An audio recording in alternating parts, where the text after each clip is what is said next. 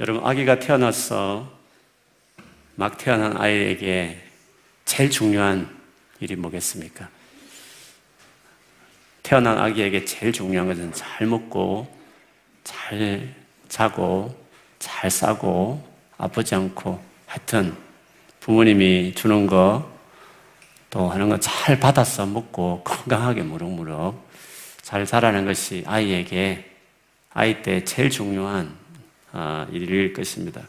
만약 그렇게 하지 않으면 잘 먹지도 않고 자지도 않고 하여튼 이렇게 되면 그때부터 부모님이 이제 걱정하기 시작하는 것이겠죠. 그런데 이 같은 어, 부모님이 주는 많은 것을 이렇게 먹고 자라는 이 기간이 상당합니다. 혼자 독립하기까지 이게 시간이 많이 걸립니다.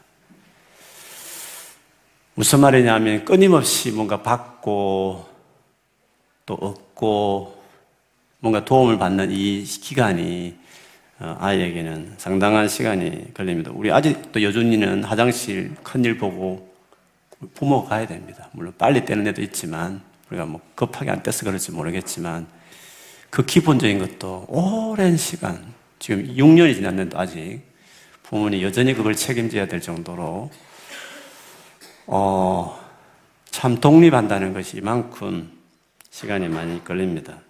혼자서 제대로 서서 걷고, 혼자 밥을 먹고, 옷도 혼자 입고, 재워주지 않더라도 혼자 이불 속에 들어 자고 하는 거. 이